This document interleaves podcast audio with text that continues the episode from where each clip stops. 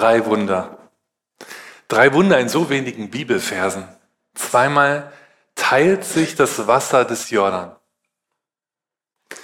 Wenn man die Fließgeschwindigkeit bedenkt, 16 Kubikmeter in einer Sekunde, und die Breite des Flusses zwischen 30 und 165 Meter breit, da muss sich in kurzer Zeit eine riesige Wasserwand aufgebaut haben. Und dann die spektakuläre Himmelfahrt von Elia. Wenn das heute passieren würde, dann würden Journalisten und Naturwissenschaftler aus allen Richtungen anreisen, würden das Geschehen beschreiben und zu verstehen suchen. Es ist schon interessant, dass der biblische Text nicht so viel Aufmerksamkeit dafür verwendet.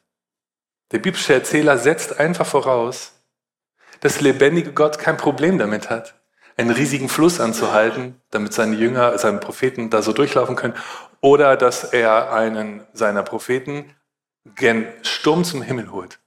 Das ist nicht das Thema, das den Erzähler am meisten interessiert. Er schenkt Aufmerksamkeit für etwas anderes. Elia wird gehen und Elisa muss ihn loslassen. Die beiden laufen eine Weile. 65 Kilometer laufen sie Seite an Seite. Sie laufen von Gilgal nach Bethel, von Bethel nach Jericho, von Jericho zum Jordan. Meter für Meter, Seite an Seite, zwei Männer. Der eine, Elia, sein Name Yahweh, Gott ist Yahweh, und der andere Elisa und sein Name von Yahweh kommt Rettung. So laufen sie nebeneinander her. Beide wissen, was kommen wird. Elisa wird Elia loslassen müssen. Und dann laufen sie. Werden sie geredet haben auf dem Weg? In dem ersten Song hieß es, There's so much to say, but there's little time. Es gäbe so viel zu sagen, aber wir haben nur wenig Zeit. Und du weißt zugleich auch, dass Worte jetzt nichts mehr ändern werden. Elisa wird Elia loslassen müssen. Was Elia tut, Elisa tut, das spricht für sich. Er weicht keinen Zentimeter von Elias Seite, keinen Zentimeter. Dreimal versucht Elia, seinen letzten Weg alleine zu gehen. Alleine zu Gott. Und er sagt, bleibe du hier. Bleib hier, Elisa. Denn der Herr hat mich nach Bethel nach Jericho an den Jordan gesandt. Dreimal versucht er alleine weiterzugehen. Bleib du hier. Ich gehe jetzt allein.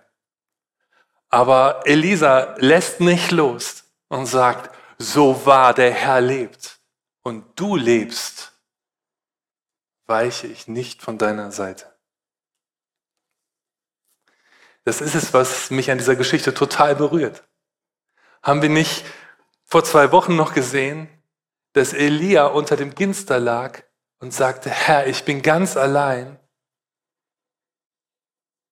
Und jetzt schenkt Gott diesem einsamen Gottesstreiter auf seinen letzten Wegen einen so treuen Begleiter wie Elisa. Er muss nicht einsam gehen. Aber ganz zum Schluss sagt er dreimal, bleib du hier.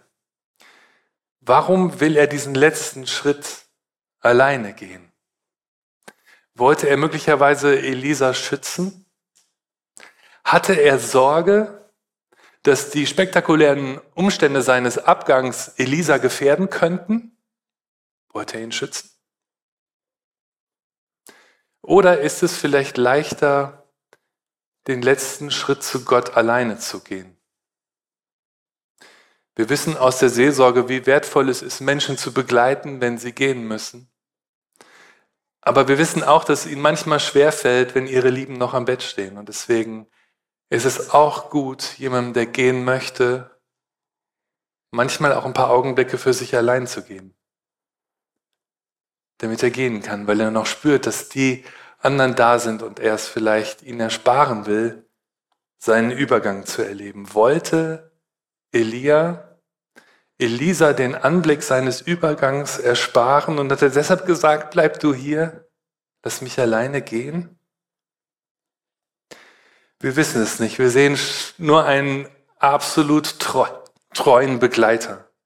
Elisa wird Elia um nichts in der Welt loslassen.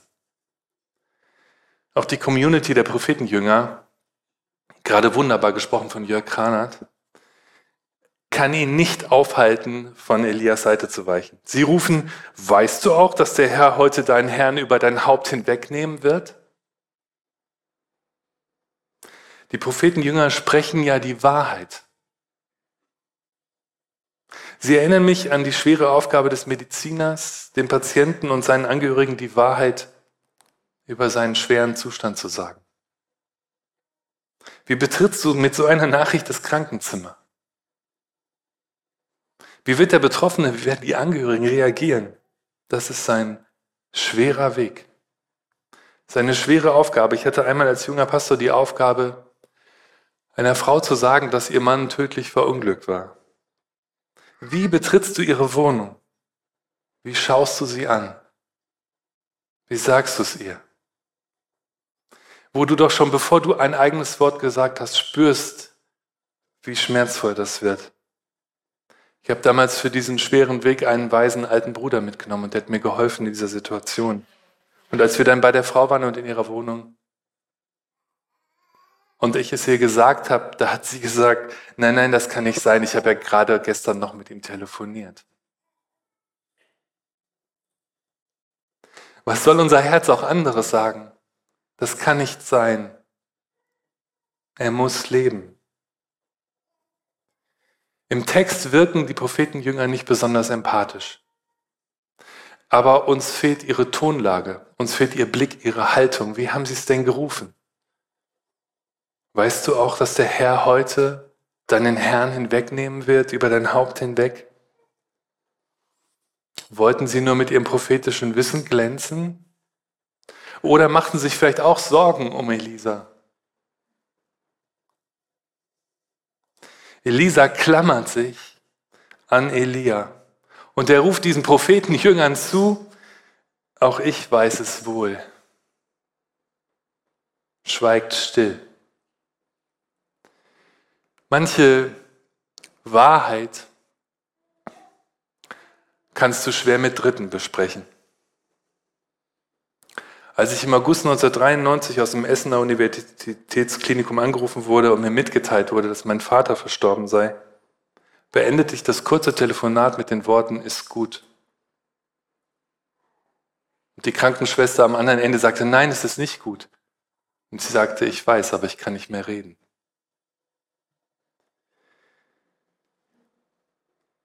Ich deute euch nur an, in welcher Tiefe mich dieser Text berührt. Es wundert mich nicht, dass Elisa alle Stationen des letzten Weges mit Elia noch kannte, dass man genau rekonstruieren kann, wo die beiden zuletzt hergegangen sind, weil ich noch genau weiß, aus welchem Zimmer ich zu diesem Festnetztelefon gelaufen bin und welches Muster die Tapete hatte, an der ich mich angelehnt habe nach dem Telefonat. Dieser Text stellt Fragen. Ich höre die Frage, wie treu sind wir an der Seite der Menschen, die uns vorausgehen? Ich weiß noch, wie ich einmal meinen Opa am Telefon hatte, als er krank und auch schon alt war. Ich hatte mir Zeit genommen, nach meiner Berufstätigkeit im Finanzamt ihn anzurufen. Und wir sprachen eine ganze Weile. Und dann sagt er plötzlich, und du willst mir das alles am Telefon erzählen? Und ich fühlte mich überfordert in dem Moment. Er wohnte nicht gerade nebenan, sondern am anderen Ende der Stadt. Und ich spürte durch den Hörer, dass er mich vermisste. Und ich habe ihn immer mal wieder angerufen und manchmal auch besucht. Aber manchmal frage ich mich, war ich zu selten bei ihm? Er war wichtig für mich und meinen Glauben. Er hat früh mit uns gebetet und ich höre manchmal noch seine Stimme, mit der er Jesus angebetet hat. Und ich sehe Oma noch am Bett sitzen, wie sie das gute Nachtlied breit aus die Flügel beide mit mir gesungen hat. Und ich habe, als sie später im Krankenhaus war, meine Zeit steht in deinen Händen an ihrem Bett gesungen. Die beiden waren wichtige Begleiter für mich. Ich habe ihr Gottvertrauen gespürt. War ich auch ein guter Begleiter für Sie? Natürlich war ich nur einer von vielen Enkeln, es gab viele Kinder, aber trotzdem frage ich mich das. Was ist ein gutes Maß zwischen all den alltäglichen Verpflichtungen? An die zu denken, die uns vorausgehen. Ich denke auch an meine Mutter. Sie hat mich als erstes Glauben gelehrt. Sie hat uns versorgt, mich geliebt und das Gute in mir gesehen. Und als mein Vater uns vorausging, hat sie die Familie tapfer zusammengehalten. Und bis heute schreibt sie mir vor jeder Predigt und betet für mich. Ich bin dankbar für sie und für meine Familie. Bin ich treu wie Elisa? Kann ich es sein? Das eine ist die Familie und das andere ist die Gemeinde. Auch in der Gemeinde gehen uns Menschen voraus und hier laufen ja auch zwei Propheten miteinander einen Weg. Und der eine teilt mit dem anderen seinen Glauben und seine Berufung. Und ich würde heute hier nicht stehen, wenn ich Mitarbeiterinnen und Mitarbeiter in der freien evangelischen Gemeinde Hagen, in der ich groß geworden bin, sich Zeit genommen hätten, um Kindergottesdienst und Jungschar und Teenkreis und Jugend für den kleinen Christian zu machen. Und ich bin so super dankbar, dass sie es gemacht haben, dass sie sich oft nach ihrem Dienst noch hingesetzt haben und überlegt haben, welche Jungschar-Spiele wir am Freitag machen können und wie viel Geduld sie mit mir hatten, wenn wir über Tische und Bänke gegangen sind und unsere Fragen rausgehauen haben. Und ich habe irgendwie gespürt, dass Gott mir viele Gesichter in der Gemeinde geschenkt hat, die mich freundlich angesehen haben. Und ich stünde heute nicht hier, wenn das nicht so gewesen wäre. Also auch in der Gemeinde gehen uns Menschen voraus. Sind wir treu auch an ihrer Seite? Sie zeigen uns, wie sie Gott vertrauen und wie sie manchmal auch daran scheitern. Gott schenkte dem einsamen Elia einen treuen Begleiter bis zum Schluss. Hast du jemanden, den du begleitest? Hast du jemanden, an den du jetzt denkst, der dich begleitet hat? Und willst du ihm vielleicht noch einmal sagen, wie wertvoll er für dich war und ist? Elia sagt Elisa auf den letzten Metern, du hast einen Wunsch frei.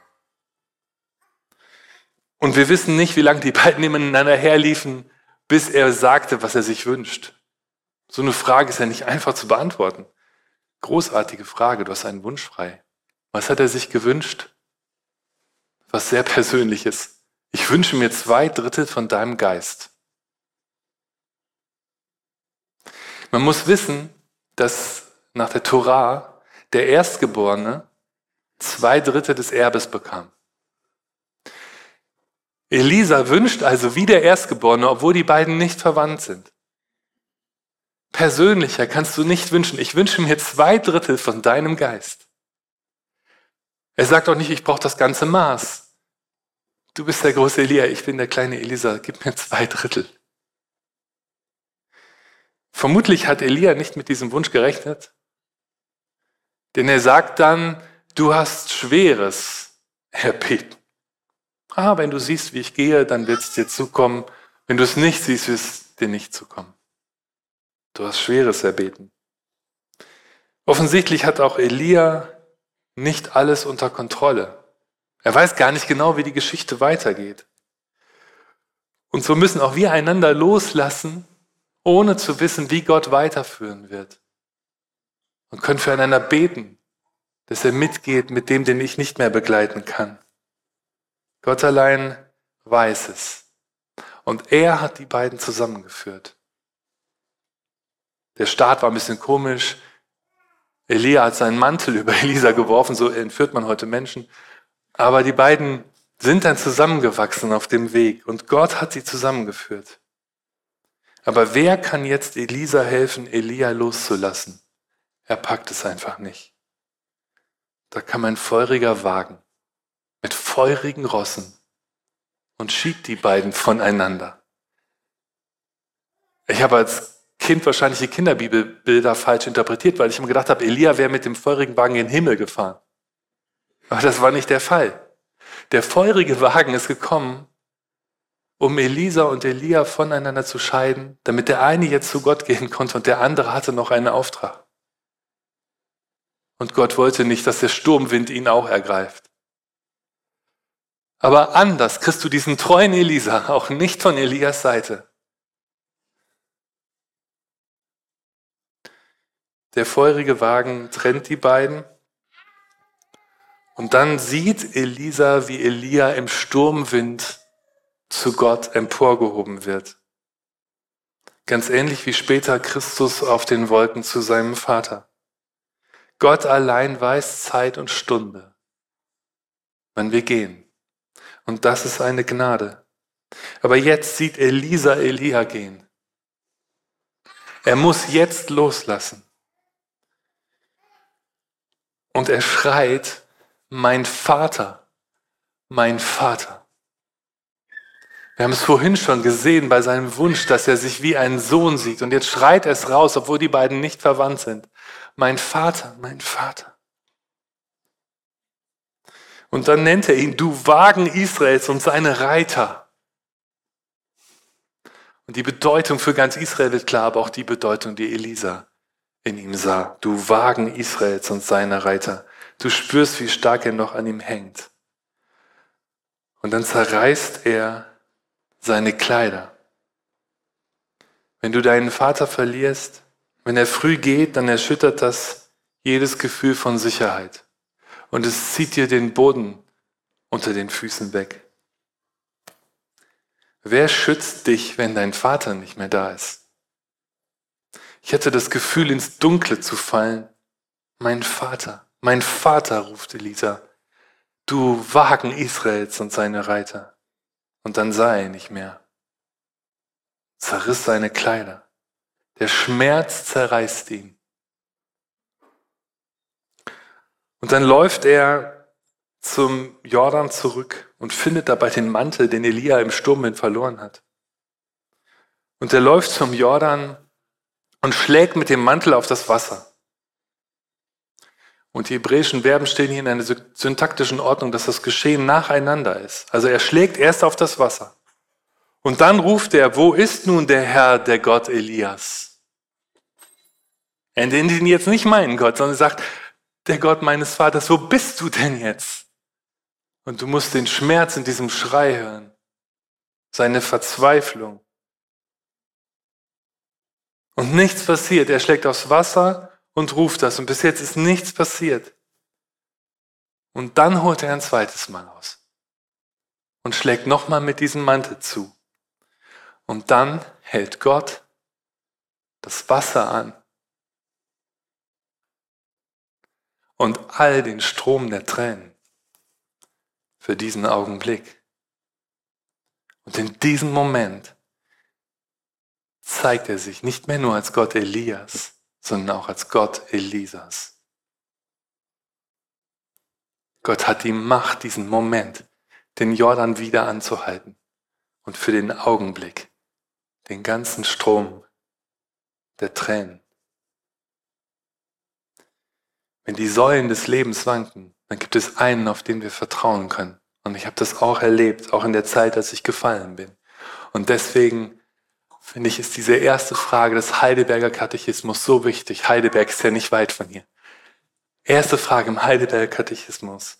Was ist dein einziger Trost im Leben und im Sterben? Die wichtigste Frage unseres Glaubens nach den Verfassern des Heidelberger Katechismus. Was ist dein einziger Trost im Leben und im Sterben? Die Antwort, dass ich mit Leib und Seele im Leben und im Sterben nicht mir, sondern meinem Heiland Jesus Christus gehöre. Elia schlug ins Wasser und da teilte sich das Wasser und Elisa ging trockenen Fußes hindurch, nicht allein mit einem leeren Mantel, nicht nur mit der Hülle seines Vaters, sondern mit dem lebendigen Gott und mit seinem Geist und mit zwei Dritteln des Geistes Elias. Gott geht mit und Gott hatte diese beiden zusammengeführt. Und das stellt auch uns die Frage, wen wir begleiten von der Generation, die nachwächst. Hast du jemanden, dem du etwas weitergibst von deinem Glauben und deinem Gottvertrauen und deinen Fragen? Damit vielleicht auch dir einmal ein Elisa folgt? Amen.